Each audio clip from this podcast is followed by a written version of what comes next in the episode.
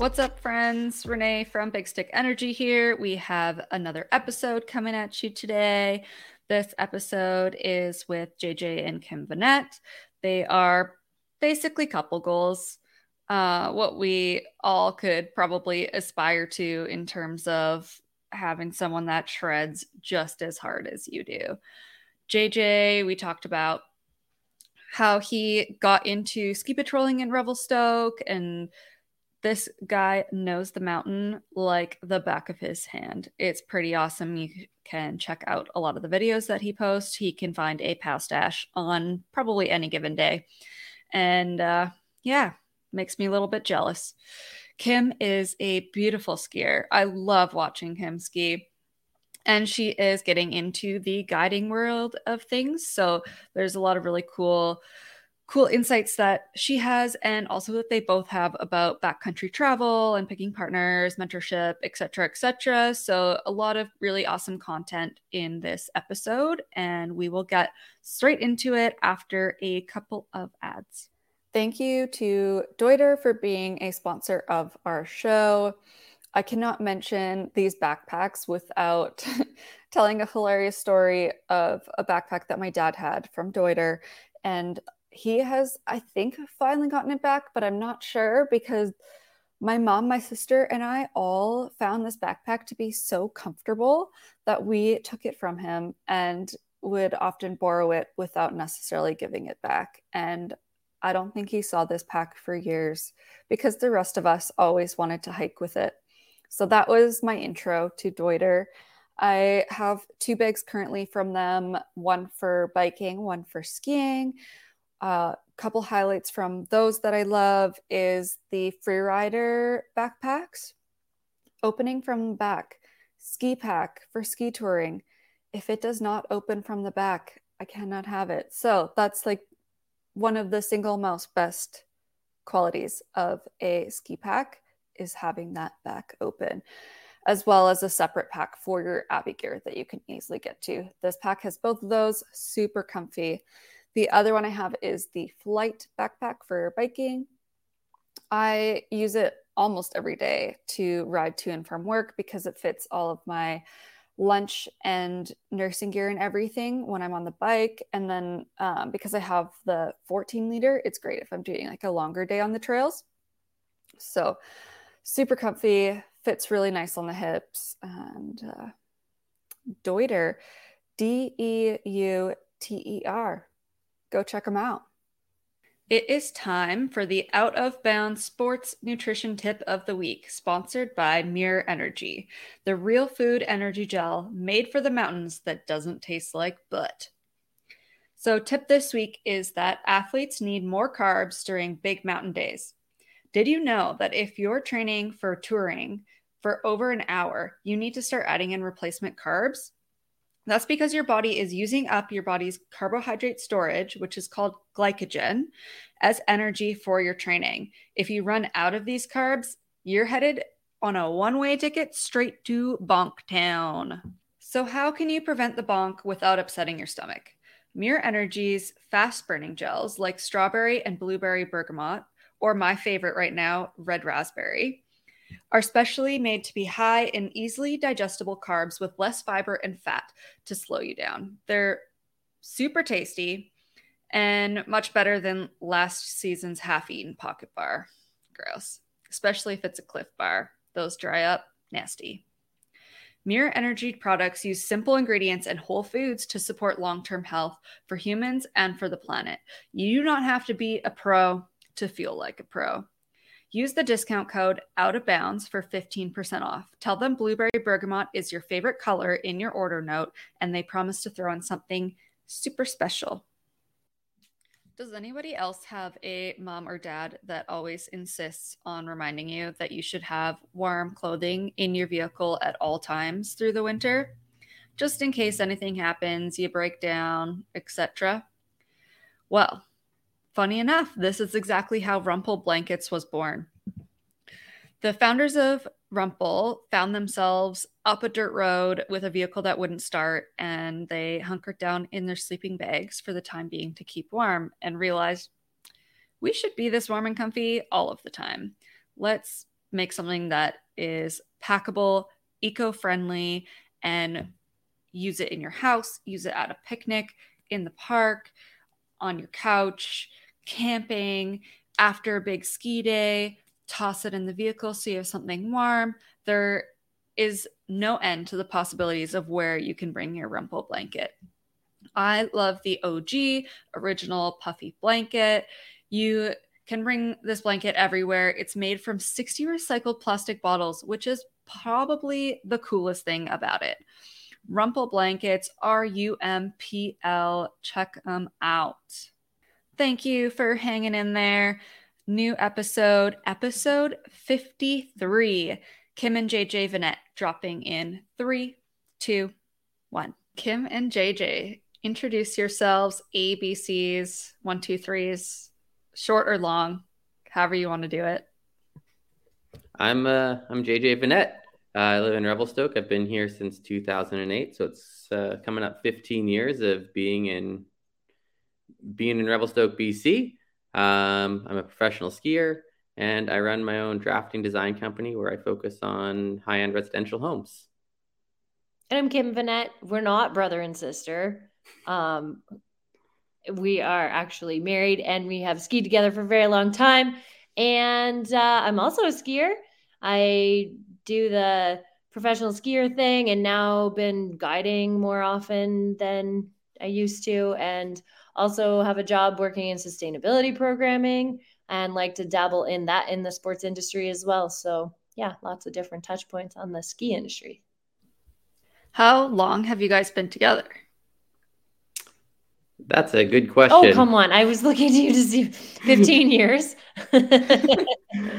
well, I say we met the in 2007, but she aptly corrects me to February 2008. It was absolutely February 2009. Um, but yeah, but recently, um, Jeff Schmuck accused us of being brother and sister. So I thought we should just call that out right off the bat, which I thought was hilarious because we've known Jeff for a while. That is, I, I know Jeff as well, and that's pretty funny. Weird that we give brother and sister vibes, Jeff. Thanks. Yeah. Do you guys like, is there a good story there? Like, how did, did you meet skiing? Like, how does that fit into it? Because skiing has, like, in some ways become a big part of your relationship. But I, I know from filming with you guys that there's been like huge chunks of time where you haven't been able to ski with each other, which is also interesting. We uh, we actually met through a mutual friend. So a friend of ours was coming to Revelstoke to ski, and Kim was on that trip with her. And basically, I was introduced as the guy that lived in town that was going to show them around and show them good time because I knew the mountain and I was a ski patroller at the time. So I showed up in town after a long drive and had a few beers and uh, talked a big game about my skiing ability. And uh, JJ was pretty sick of my attitude. And uh, we went skiing together the next day, and he was like, Yeah, yeah, this girl can ski, sure. So we skied right off the top of the lift at uh, Revelstoke Mountain Resort. This was like back when there were no tracks and stuff, and it was sweet. And JJ was like clipping along, and he catches a glimpse out of his eye, and he was like, Holy crap, she's keeping up. Well, that's her version. yeah, and my version is um, I was like, wow, this girl talks a big game. Um, but you can't just take everybody everywhere right out of the gates because you could take up somewhere bad real quick. And so I was like, yeah, we're just going to go down here. And I remember getting a little bit of flack, like, oh, this is like easy terrain. We can go to the fun stuff. And I was like, no, no, it's just going to be good. This will be good skiing. And I do remember skiing down and kind of looking over my shoulder and being like, oh, there's some K2 skis there. Wow. Well, easy. Kept up. and then he takes her to the real good stuff. but um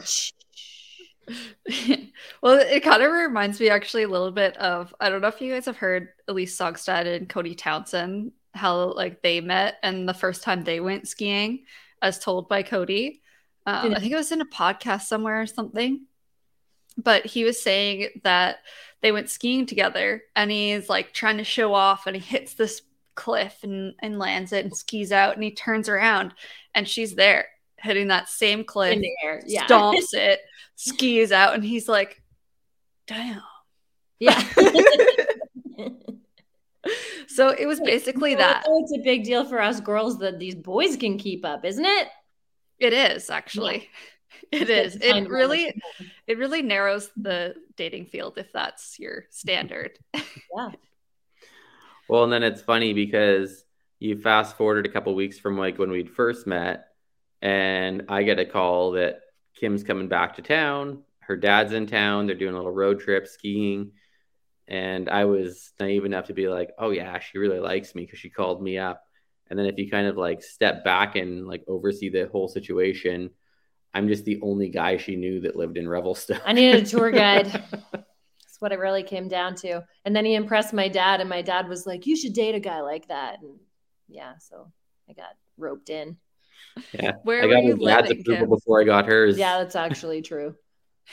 Yeah. Where were you living, Kim, that you're driving back and forth? I lived in Calgary and then I did that for a while because that was again, yeah, 2009. I didn't live here permanently in Revelstoke until 2012.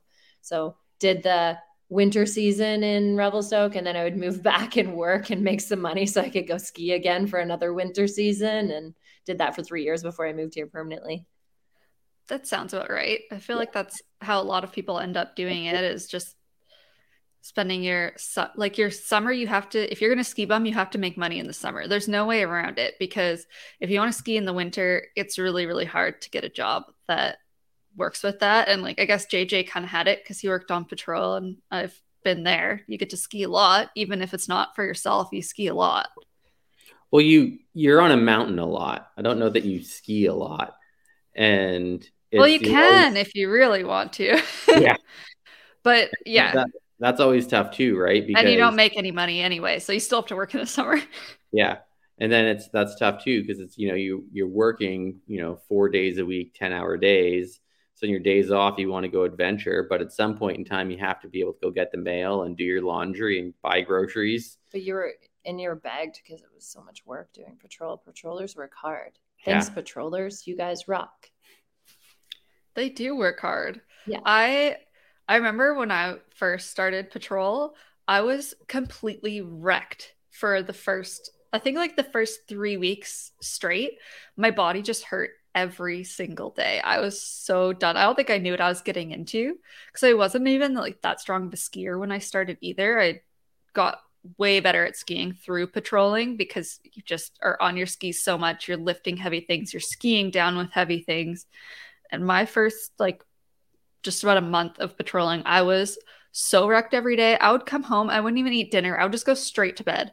Like i started having to bring myself dinner and i would have to take a day to meal prep for my days off. And then i would have to bring dinner with me so i could eat it on the bus ride home because i would get home i would just go to bed. Like that was it. That was my day. It was done. And if i didn't do that i didn't eat dinner which when you burn that many calories is just a recipe for disaster No kidding. Oh yeah, well, like so, I would you know as the patroller, like you're the last one, first one on the mountain and last one off, and so Kim would be in town and she would get up and ski for the day and then head off mountain, you know, 2.30, 3.30, whatever time. But of course, I'm going to be another hour and a half or so before I get home.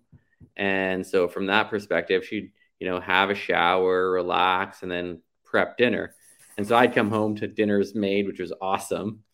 But it would be like, yeah, so we made a big lasagna, you know, so you can have some dinner and I can have some dinner and then we could have some leftovers. And then you just crush the whole thing, Then I'd crush a whole Just- lasagna. unappreciatively consuming calories. You have to though. I yeah, I got to a point where I had to like I was more or less ve- vegetarian when I started on patrol Yes. and I got to a point where I had to actually start getting meat back into my diet because I could not keep weight on and Gee, I this just is needed a real thing. I I'm needed the protein well. I feel because- great in my normal life, but Yeah. holy moly, what do you eat for lunches? People, write in, let us know. because I found that I was just like trying to like slam protein powder, which just gets really old really fast, and it's not a sustainable or like tasteful way to Mhm. be. And I remember when I was patrolling, I just got to a point where I had to just start introducing some meat back into my dinners because I was Yeah. just I was so exhausted and I was just losing weight and Mhm. didn't need to be losing weight. That's, that's been a really real thing for me when I worked at lodges because I, I I so appreciate other folks cooking for me, but uh, as a vegetarian, sometimes they don't understand the the nutritional requirements. And then you know, if I'm eating lettuce, that's a big difference. Then if I've got a little bit more like content and substance, so yeah, you get tired real quick. well, it's so funny because so many people and just you, you go, yeah, you're a vegetarian. Great, we'll have something for you. And basically, they don't make you a vegetarian meal. They just make you a meatless Take the meat out. And so it's like, Yeah, it's a like, here's your salad here's every some day. cheeseburger lettuce and uh, rice. Nah, no, the most for the most part, like the chefs and whatnot that are out there, that especially when they're catering to the guests, that's sweet. But sometimes when you're staff, it's uh, less of a priority. Yeah. Like luckily now that I have a lower activity level, I've been able to get back to a mostly plant based diet and there is still like a little bit of cheating that does happen here or there, but like most most of the time is plant based and I, I think that that works for me. Like I'm I'm happy with that and the effort that goes behind it, but I know what you mean. Like if you're going to do any kind of plant based diet correctly, like you have to know how to choose your proteins Mhm. like you need to be putting quinoa and beans and I, I can't do lentils because they make me bloated as fuck but great option for a lot of people to, like tofu like different kinds of tofu like i don't know if you guys have um soy curls mm. I've Sounds- gotten really into those cool, cool. I, I still like meat. yeah i mean i'm not going to pretend that i don't eat any meat because that would not be true because i do still sometimes but uh, yeah it was really hard when i was patrolling we sort of got into it like for climate reasons because we were trying to have a control over where our food came from and keeping it local and that sort of thing. And we have a really awesome butcher shop in Revelstoke. And so we were able to get that sort of thing quite often. And then because I was doing the lodge life thing, um, I had less understanding of my footprint and that sort of thing. So I was like, okay, I'll go vegetarian for a little bit. And I actually, my body actually responds really well to it, given that I do have enough calories and nutrients.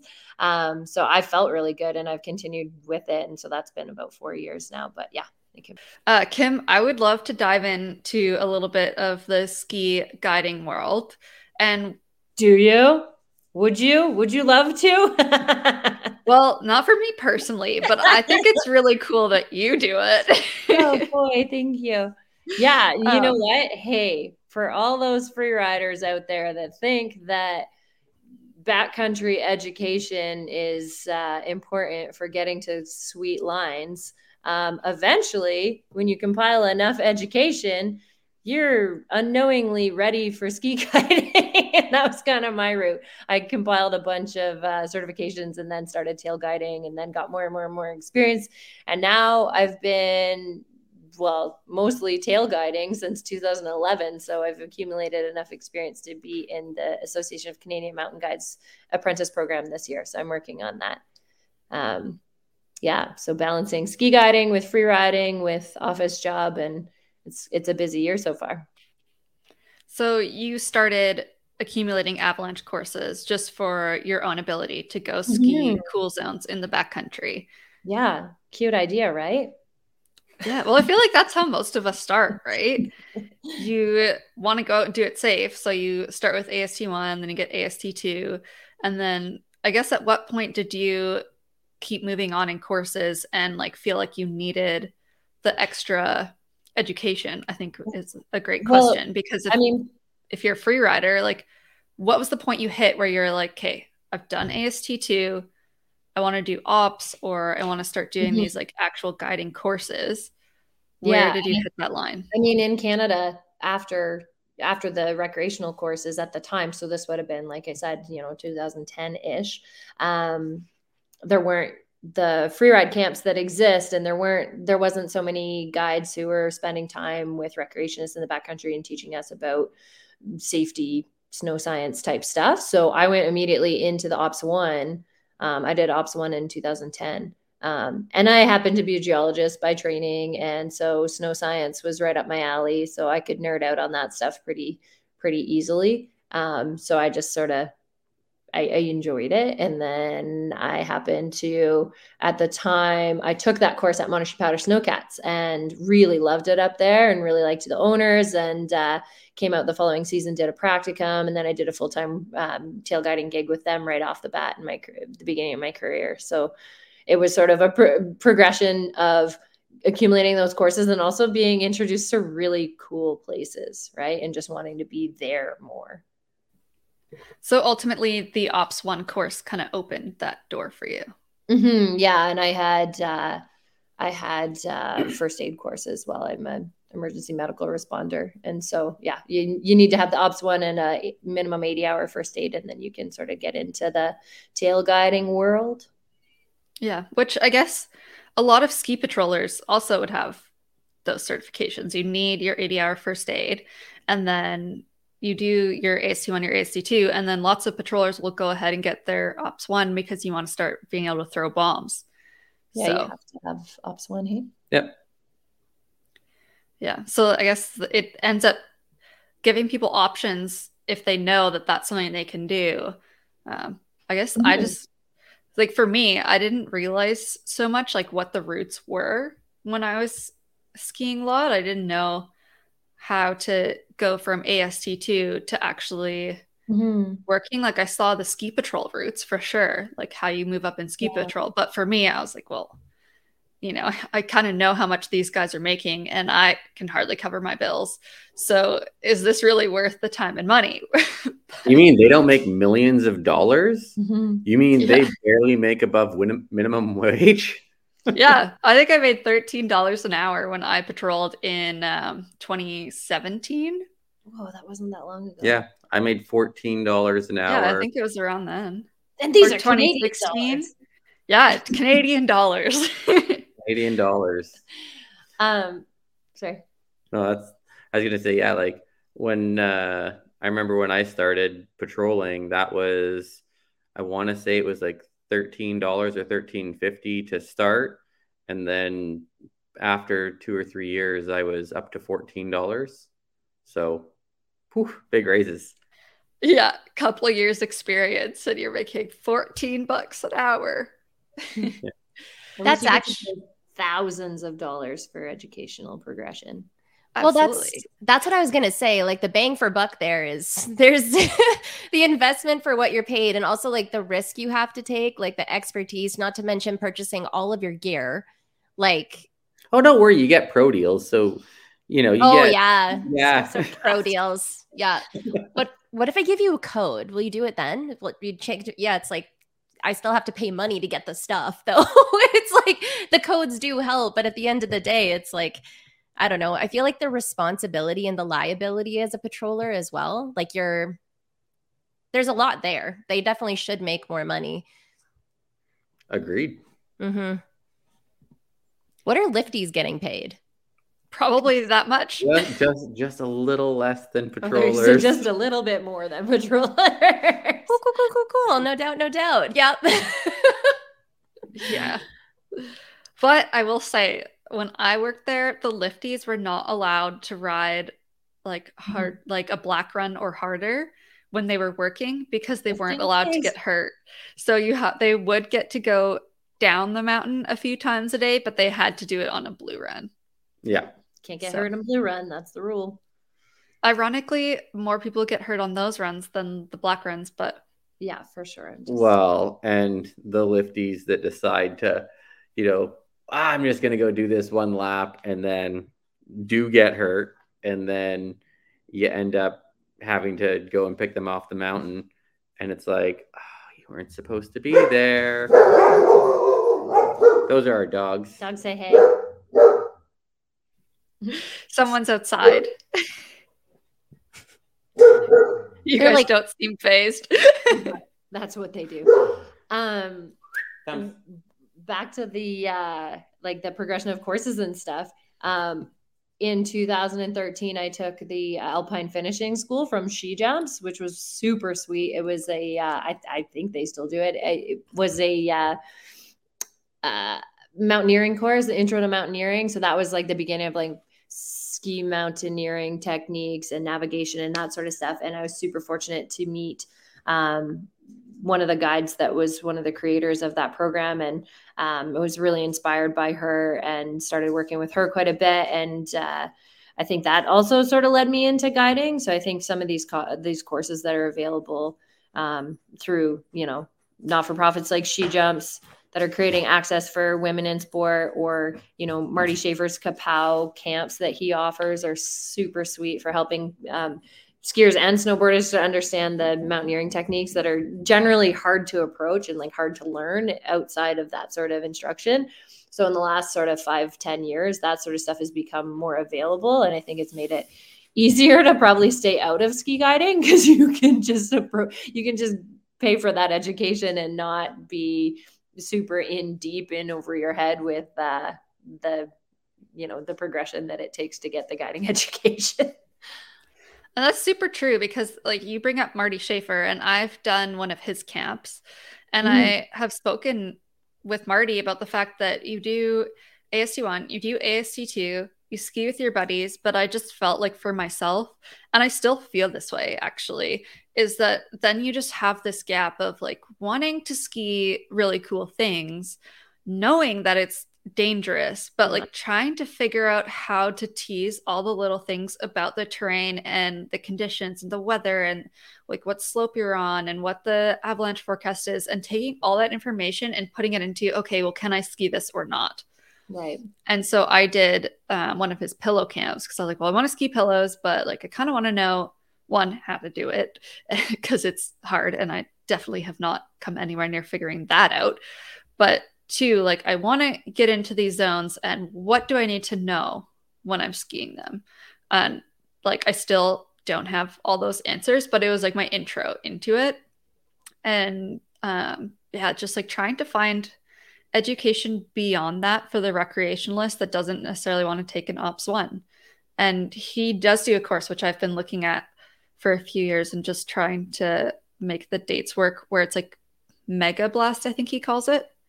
Um, but it would just be really cool to see more and more places take that kind of mindset where they take people who are strong skiers, who have backcountry experience, and find ways to up that level of avalanche knowledge without mm-hmm. getting like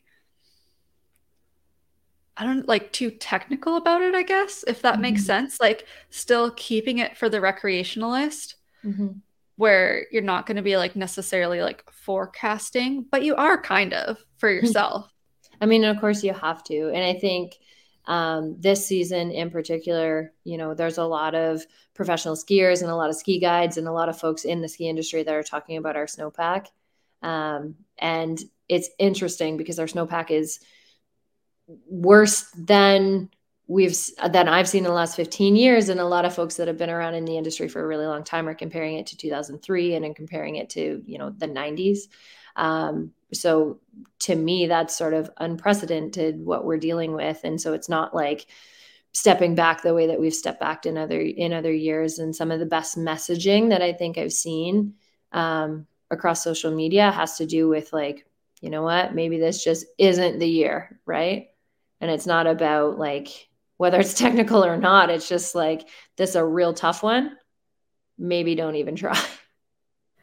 Yeah. And honestly, that's why I've been loving sledding so much. I know it is not environmentally friendly for a lot of reasons, but it's something that I can do on flat ground and have a really good time.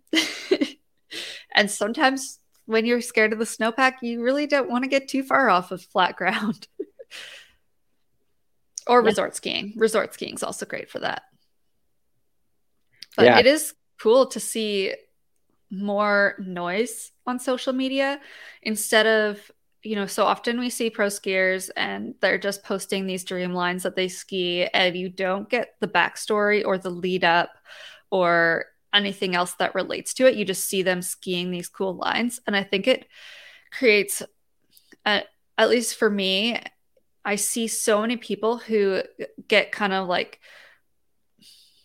they get stuck on the dream line and they don't know what they don't know. And that's why you see people who skip ropes and and who like go out without an AST1 even is they just want to ski that cool line. Um, so if they're if people are actually talking about what the snowpack is like and how they're managing it and describing what goes behind a line. I think that it's really cool to start to see that more and more on social media. And like I don't know if um like you've seen some of that same same Oh. stuff or like have other comments as well. Definitely. Yeah. I mean, it's, we're in the age of information. Um, it's it, just yesterday, I had somebody comment on one of the reels that I posted on social media, and they were commenting on how, you know, in all other sports, people have so much training and practice, but skiers and snowboarders are just out there winging themselves off of things. And, you know, how do more athletes just not get injured? And so it was, it, it opened up the form of discussion where I was talking to somebody that's not familiar with the snow sports industry. And it, it definitely developed this dialogue where it's, listen, you know, it looks like we're doing something you know completely fresh and you can't see what's behind it and how could you know but it's like then you start to talk about the competition side of the world where these athletes are studying pieces of terrain for days looking at photos you know hiking around flying in helicopters the movie lines you know. What you see in the movie is you know the 15th line that they worked up to in you know however many days studying the snowpack understanding the terrain just getting used to or getting ready for that that that big event and you know even if you look at any of the stuff that i post online if there's virgin snow but it's at the resort i'm, I'm quite familiar with that line. You know there's a reason i can duck behind a tree and over a rock to get to some sneaky little piece of terrain that looks awesome on film at a resort. It's just because you know exactly where it is and it's the 15th time you've hit it that year Yeah, true. I think that's a really good point to make. Um, and how skiing comes off on the outside. Like people think you're just crazy. Like people are like, you hit you hit cliffs. What are you thinking? You're nuts. It's actually really funny how like unaware people that aren't in the industry are. Like when I I remember when I would tell people that don't ski at university that I worked at a heli skiing company, they're like, "Holy shit, so you're like jumping out of helicopters the top of mountains?" And I'm like, uh no, it's like heli skiing companies can take you on all kinds of terrain. Like some of the terrain you get taken on with guests in a Bell 212 is like literally not there isn't even enough slope to get speed. It's like a green run. it's people just like don't really understand um the diversity of the sport or the things that do go into it. And I've also seen like it, when I worked in Japan, for example, a really dangerous example of people not being educated is having like an Australian teenager come in and he's just like, uh, he was like, Yeah, I just need like a, can I rent a transceiver? I'm going to go like off the back of Happo-one, like in Hakuba. And I was like, Excuse me? Like, um, you just want to rent a transceiver? It's like, have, have you done like Abby one, Abby two? Who are you going with? Like, and he was like, No, I just need a transceiver. I'm fine. And I'm just like, how how is this how are these things not crossing over? And there's like in japan there's so many deaths every single year because of tourists dipping out of bounds. And there's huge wet slides like huge wet slides in the spring that are like cement because it slides to bamboo and they get glide cracks and it's just super gnarly. But um not having access to education or not having it be a part of like typical media and communications across social media and really showing that that background and educating people does lead to death. And it's also i feel like there's in the past there's also been this culture of gatekeeping in uh, backcountry skiing. And um, it's nice to start seeing that kind of break down and making it more of an inclusive space because with inclusivity and sharing of information it just gets safer for everyone. So yeah I mean, I think it's really interesting. You know, um, we're talking about skiing Canadian resorts a lot of the time, right? And the way in which you manage a resort in Canada is different than you manage a resort in the States, is different than you manage it in Japan. Education is different. The understanding of the backcountry is different. And, you know, a lot of times in the States, the area boundary is closed to the general public because adjacent terrain is somebody's private property. They own that valley of the mountainsides. And, you know, here in Canada, we've got crown land, right? You leave the area boundary, it's on your own accord. Um, and I know when I was working patrol, it was always an interesting dilemma, right? Uh, places like Sunshine Village, offer gates to enter the backcountry in. And on one hand, as an operator, you're like, oh, so you as an operator are saying it is safe to enter the backcountry at this point. Where I know in Revelstoke, it's there aren't gates to the backcountry because you can duck a rope to go to the backcountry anywhere you want, but the resort isn't going to take on the liability of saying here is an open point because that's just a point of liability for a business. Oh yeah, and um, I can speak to that at, at Lake Louise because it's Banff National Park as soon as you leave the boundary, and Sunshine Village would be the same, I assume.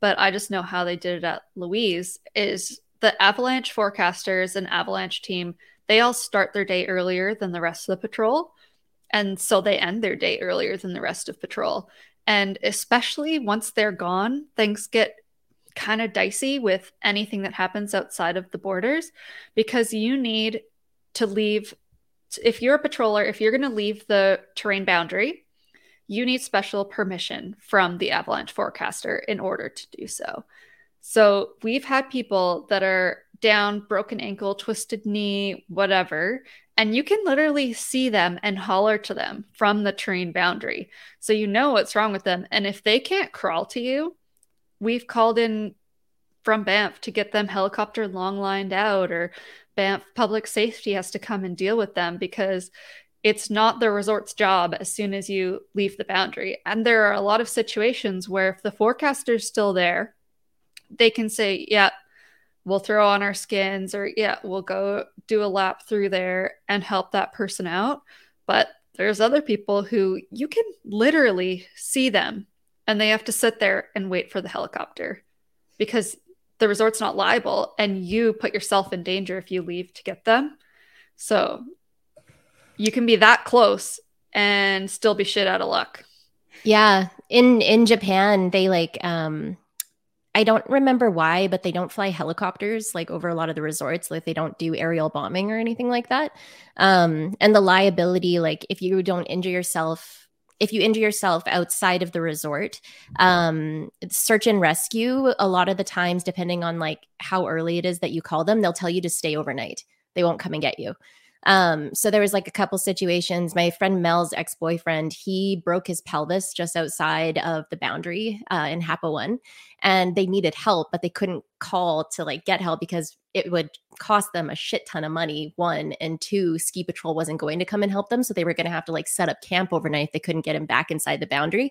So they ended up having to like drag him through the forest in like waist deep snow, like attached. But he like it it was absolutely insane to get him back inside. And then um, I, I had another friend that was uh, going down the other side of Happo-one um, because his the neighborhood he was living in was kind of like near the bottom of it.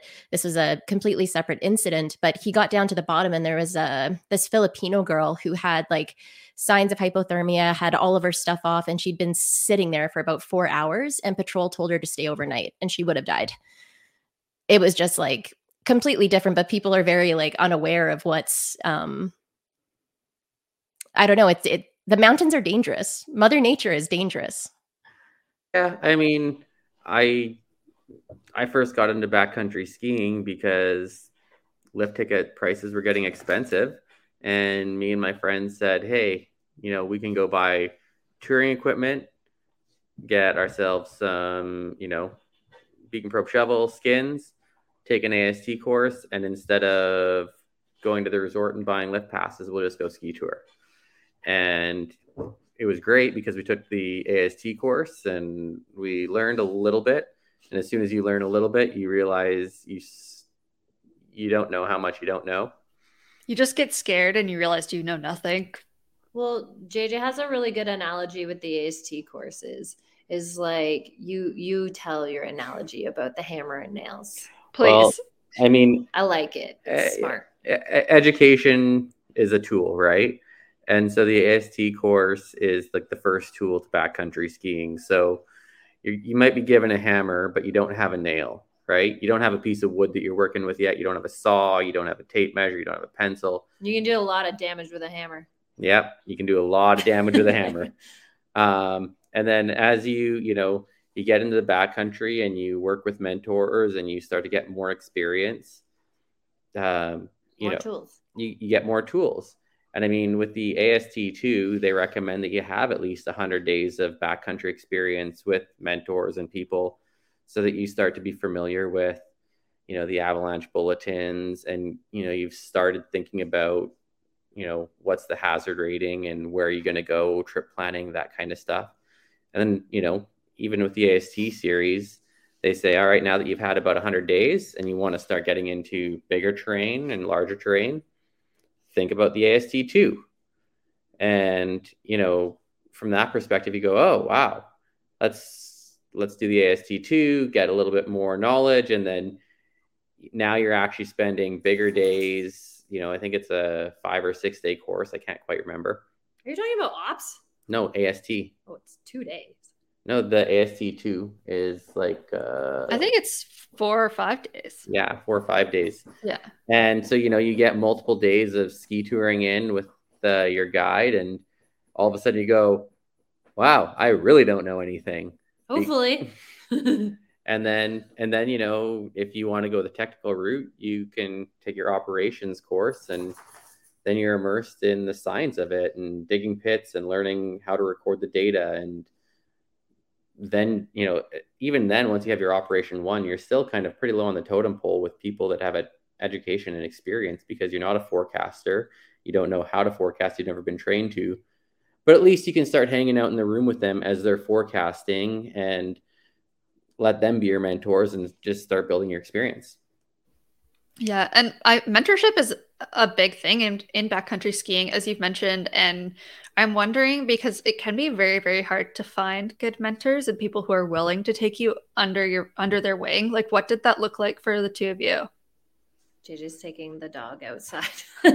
um, yeah, for me, like I said, when I took that um, alpine finishing school with SheJumps, I met the guide there, and she was wonderful, and she was really uh, gracious with her time and took me touring and took me on some practicums, and I was really lucky to be able to have that mentorship. But I think for all of us in the ski industry or otherwise, because I do hear this from my rec- recreationist friends as well, that it's challenging to find folks to go backcountry skiing with. Um, you know, I think it's just generally important to find people who have aligned goals and objectives, right? And and it's kind of, you know, you guys are everybody, all of us are developing relationships here. So you have you really have to be clear on what are your objectives for the day. And I don't mean like where are you going? I mean, what do you want to get out of the day? Like are we going out to have a good time to eat our lunch in the sunshine or are we really doing a more complicated mountaineering day. I mean, I have quite a lot of backcountry experience at this point, but there's still some of my dearest friends that I'll tell you, go do that mission without me because Kim's not fast enough or something like that. Because my uptracking skills are not as strong or fast as my downhilling skills because I still like to downhill. So, you know, my priorities can be a lot different than other folks pillows are found below tree line. it's easier to approach, you know? So, you know, different folks have different um, objectives for the day. And um, it's really important to find those relationships. And then as far as mentorship goes, you know, every operation that I've worked at has a different personality. Um, and there's different operational objectives, and there's different ways that we cater to different types of clients. Uh, so when you when you find people that you align with, you know, and you know really quickly. Um, and so I guess we all just have to pounce on those opportunities and hope that our potential mentors are, are gracious with us and then return that favor for other people. Definitely. I think, uh, I think finding those people can be hard sometimes. I feel like there's a lot of imposter syndrome um, that happens when people are trying to get into the back country. It's like, oh, I'm not good enough to like go with that crew. And that's something that, um, we've actually seen a lot, especially in female spaces. It's kind of like, oh, like I could never ski with them. Like I'm not that good, or like I couldn't do this. And then like it kind of limits the opportunity for conversation to break down some of those barriers and like belief systems about yourself and to engage in progression. But um, to find the right people, do you have like off the top of your head? I don't even, even if you could just like spitball it, but what are some good questions to ask a new partner? Well, I, you know, I'm just gonna step back a second here. I think it's really interesting because, um, you know, we had kind of touched on like you know how we got our experience or like how we found our mentors. And for me um, I, I, would say without patrol I, I wouldn't have been able to find the proper mentors. Um, and i think it's really interesting you know we we kind of touched on the professional skier and these ski lines and things like that and when you look at these top tier athletes that are in the movies, you know, going on these crazy expeditions, they're getting great mentorship because there's a guide that's been hired by whomever to take them to these places because you know each other as well. Yeah, but I mean like for the most part it's been my experience to see a lot of these top tier athletes just they don't have the initial skill sets to be on these big lines you know assessing the snowpack they're physically very talented to get down the mountain, but to assess the level of safety and risk. And so, you know, a lot of them get professional help from guides. Um, for me, I got into patrol, so I got daily meetings. You got to hear from industry experts, and you'd always have somebody's ear, whether you're in the patrol bump or riding the chairlift. Um, even on a wreck, you'd you'd get these little snippets of very important wisdom. And then that kind of gave me the biggest tool set of knowing to speak up for myself. So when I am going with people, I think, you know, you talked about the imposter syndrome um, in the female world. I think it's it's almost it's almost as much so in the the male world too because absolutely there's just so much ego and testosterone. It's like, well, that person's really, really talented at skiing pillows or jumping off of cliffs. And uh, so they must know. And then, you know, you raise one question of, yeah, I got a little bit of concern about this. The sun's starting to come out, the wind's up. This is the aspect that's been reactive. If you looked at all the MIN reports, um, oh, yeah, good, good point. Um, may- maybe we shouldn't ski this. Well, if I if I hadn't brought that up, would we have skied it? Likely and it's it's you know not knowing what you don't know is what can get you into trouble and so by questioning things and i you know it can it, it can be a little bit tedious at times when people question everything but at the same time you know it's the amount of time somebody's asked 15 tedious questions to get to a 16th that was very relevant is great I am definitely like sometimes that tedious person. Mm-hmm. But I also just like the group to take a minute, and I'm not very fast on the uphill. I am also more for the down, although I don't ski as pretty as Kim does. and mm-hmm. I end up being a lot of times the last person. And I, I know Tori's in this boat too, where we're like the last person to the discussion of where we're going to go next and how we're going to get there.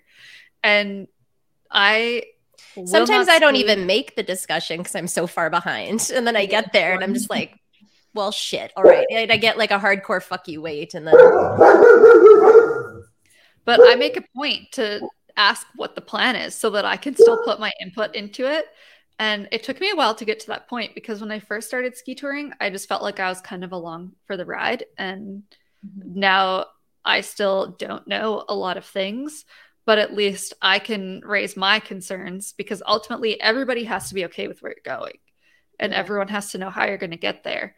And one thing that I really appreciated about touring with you two is that we all swapped who was breaking trail. And there are like really up to that point in my ski back backcountry skiing career, I had hardly broken any trail because no one ever allowed me to do it since I was mm-hmm. almost always the slowest one. I would be like JJ was saying, skiing with these people who are really, really strong skiers.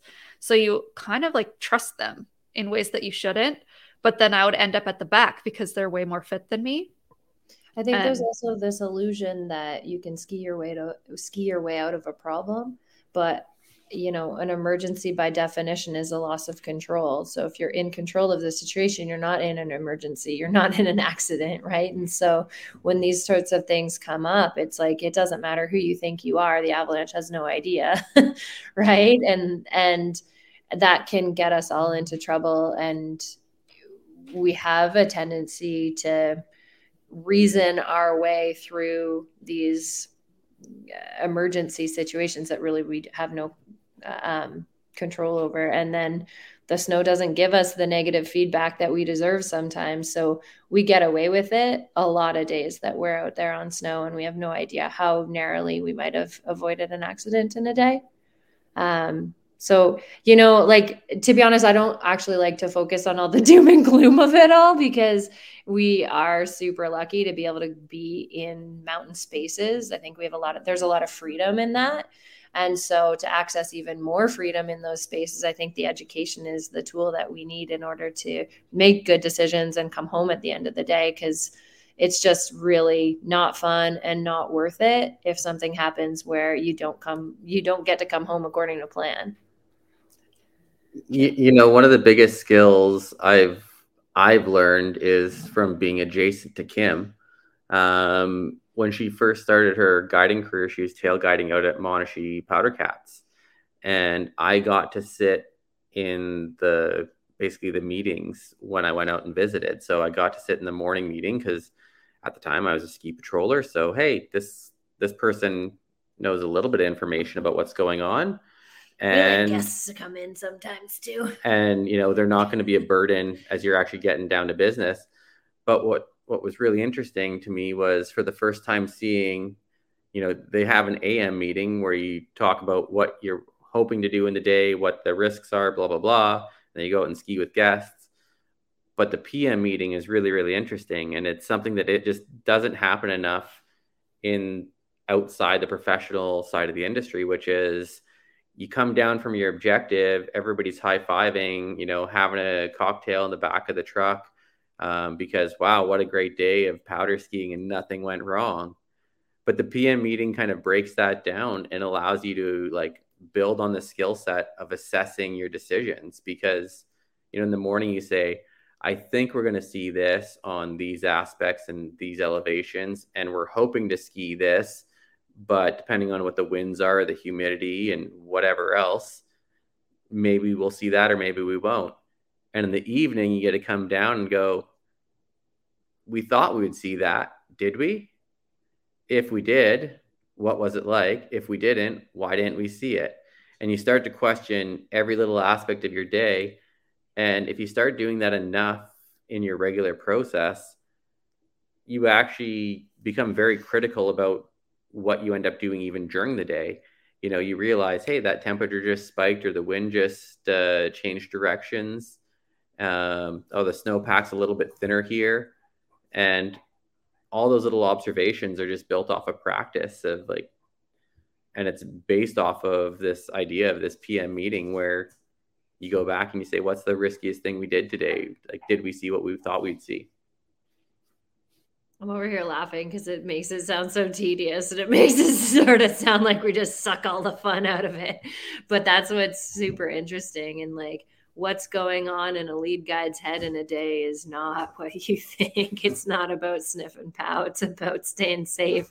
And uh, there's a lot of sort of factors at play that go into that. So to me, you know, getting into ski guiding has also um, been the intellectual stimulation that I've been looking for. A lot of folks, when I first moved to Revelstoke, said, like, how do you just ski every day? Right. And I mean, there's enough going on in my head about that too. But uh, ski guiding has given it a, a little bit of a, a, different lens to look at how we conduct ourselves in the mountains. So, yeah, it's been a lot of fun to learn.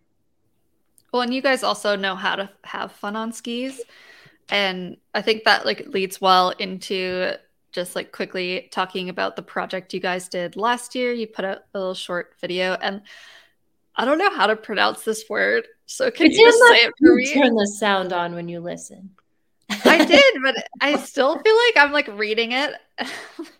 so um, the project is called Neoteny. I know what it means. yeah, so it's like being a kid and having a good time is like the retention of childish ultimately. traits into adulthood. There you go. That's the exact definition. I just had the like too too long didn't read. Like ultimately, like skiing is fun. Yeah, and, we both and like like you said, Kim, like you try not to focus too much on the doom and gloom because ultimately, like skiing is just a really good time, and as much as we're going to do it safely, we're also just going to have fun with it. Mhm. Um, and well, and JJ and I both have experienced trauma in the mountains and we've had some dark days, right? And so it really puts it in perspective. I know from, I'm not going to speak for JJ, but from my own um, recovery process, I mean, I had ample opportunity to quit skiing and I couldn't quit it. so if I'm not going to quit it, I might as well have fun doing it, right? So, like, realizing how lucky we are and realizing the opportunity that we have to have a lot of fun and do some pretty unique and special things in the mountains, um, it kind of gives you like a refreshed perspective on how to get up and do it every day um, and spend hundreds of days in the mountains. Yeah, I love that you just said that because that's something I'm really passionate about. And in recovering from my own trauma in the mountains, is figuring out how to love skiing again and what that looks like, and and that I could find skiing in a different way. And that's a story that I plan on telling this year. So we'll see how it goes. But um, I like that that User alert. low key was like part of what came like would you say that that's like part of like what brought you the idea or like what what made you come to neoteny did i say it right Neoteny. Yeah. Um, so full disclosure, I know we're coming up on the hour mark here, and I don't know what you guys have for time. Um, but it is it, it is actually a pretty in-depth little story. Um, Tecnica Blizzard um, was gracious enough to really love what we were doing, and they reached out and said, "Hey, we've got some budget for you guys to do a project."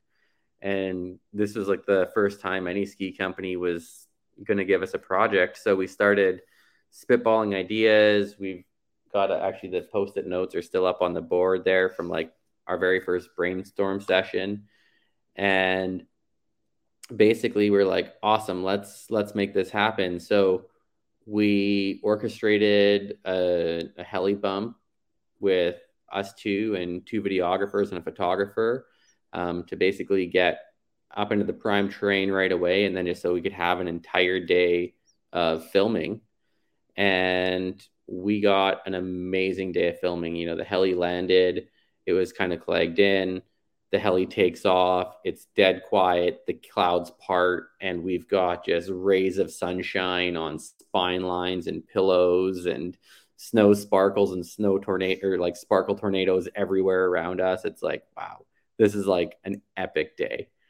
And we we had such an amazing day, great light, um, and got so much footage out of the day. And then basically came down the mountain, came back to the house, and a couple days later, um, I had gotten the notification that, um, well, I I got a call at early early in the morning that uh, my sister um, had found a brain tumor in her um, in her brain, and uh, and things basically got derailed there. We we the project got shelved, and I had to go take care of family matters. And uh, basically, 24 days later, she passed away. So um, we went to really dark times for a really long time. And by the time we were able to restart the project, you know, a year and a bit had passed, COVID had come. Um, all of a sudden, the footage is still great footage, but the gear is going to start getting dated. The outerwear is going to start getting dated. Like there, there, there starts to be kind of a, a loss of investment. Like if you don't get it out, if you don't get something out right away, it's uh, almost no longer relevant, even though it's amazing footage. And so we kind of paired this idea of the greatest day you've ever had with some of the worst times you ever had. And we just looked at basically what we had in the footage and we said, we're not going to really try and go and recreate new footage or new anything yet. We're just going to make something out of this. And so we went back to our storyboard and all of a sudden, you know, whittling things down, whittling things down, this this idea of playing became very present and it almost was serendipitous to be like there's this moment in time where we need to remember to play because mm-hmm. life can get dark real quick thanks for telling us that story um, I'm I'm glad that you told the whole thing because I'm not too worried about about the time there. I'm really sorry about your sister. I also just lost someone that was close to me from brain cancer, so like I that's just so tough. Um, and my condolences there. But I I do think it's really important to talk about what comes into that because it's not as simple as just saying, oh, skiing is just really fun. Like there's a lot of life stuff that happens behind it and the way that we find skiing through those events or whether skiing like gets us through them or it's just that like one constant thing in the background. I love when things have like that aspect of storytelling and like that deeper meaning to it, like your story does. Now that I like, know the whole story, I just think that it's it's really touching that that comes through. You know. We really tried. Uh, um, JJ's sister Christy was one of my best friends as well. Um, and and yeah, that was a really really challenging time for us because uh, you know the sun was still shining and the birds were still chirping and it was actually still ski season and JJ packed up and moved to Toronto so he could be there with her. Um, I went and did a guide exam and she ended up passing out or passing away in the middle of that guide exam for me and so struggled with finishing that. So we had a lot going on and uh, when it all kind of came back full circle and we were looking at putting this footage together, we thought about you know, what was going on in our lives and what does this really represent? And it was really challenging to think about letting go of that footage and not using it because to us, it was just like, wow, you know, that was such a fun day and the light was so good. And so many factors there were just so, you know, things had really aligned. Um, and then to honor Christy's memory, we tried to sort of put a story together that touched on that aspect of her her life, her death. But then it, you know, it inherently gets dark and it's hard because you can feel really positive about a human being and and you know want to represent them in a really positive way. So the concept that we came up with had more to do with with honoring the fact that Christy appreciated that we went and played in our lives and we had this aspect of our lives that was more like jovial and free, right? And so we were really trying to tell that story without telling the other part that makes I'm crying right now talking about it.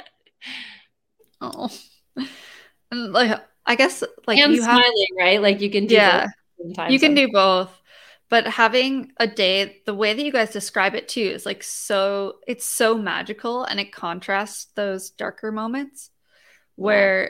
like it it kind of sounds to me like that that magical day and how awesome it was and like how close that that day sits to your guys' hearts in that year that you had is like that's the contrast and that's like what what keeps you going and like what gives you the motivation to keep seeking out those moments and keep living your life. And like that's probably by the sounds of who she was like exactly what she would want you guys to be doing. And that's that's what you're trying to say in the video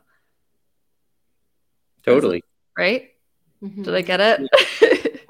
well, and you know, and it's you know, there's there's enough kind of ski porn out in the world that it was how do you create something different that captures people attention people's attention um, but at the same time you know people are there for the skiing Yeah, I mean, people are there for skiing, but I also I've said this a million times this year is that ski porn is always going to have its place, and we're always going to love ski porn.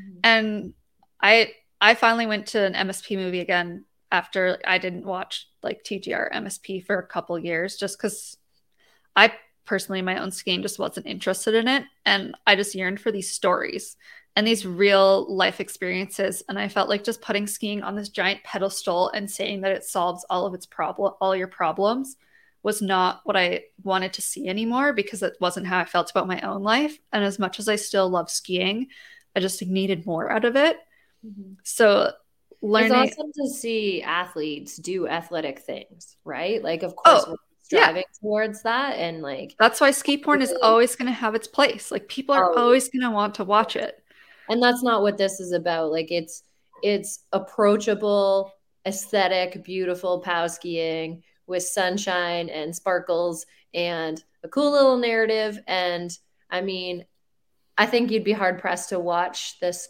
short and not want to go ski what we were skiing that day, right? So we want to share that. oh, definitely. It looks amazing. And you both ski it very well. So it it still has it's still really great skiing to watch, but I just like it like ultimately it gets that emotion of like I want to go do that um, while still and having I, like a little bit more emotion behind it.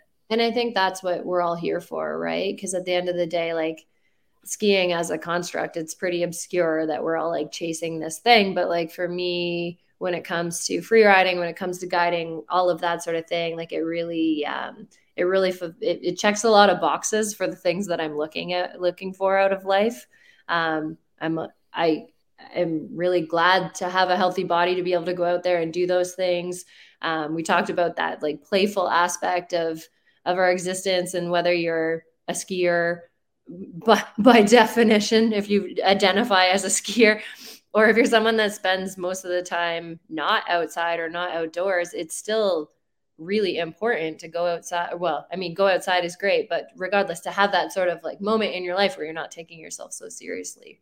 Right. And so I think outdoor sports in general, skiing and anything else, it just sort of puts you in that in the moment where you can connect with nature, with other people, and sort of forget about all the other human constructs that we deal with on a day to day basis. So, yeah, I mean, that part's super important. It's not just about snow and hucking your meat and all that sort of stuff. As much as those things are still fun. they are fun. They're fun.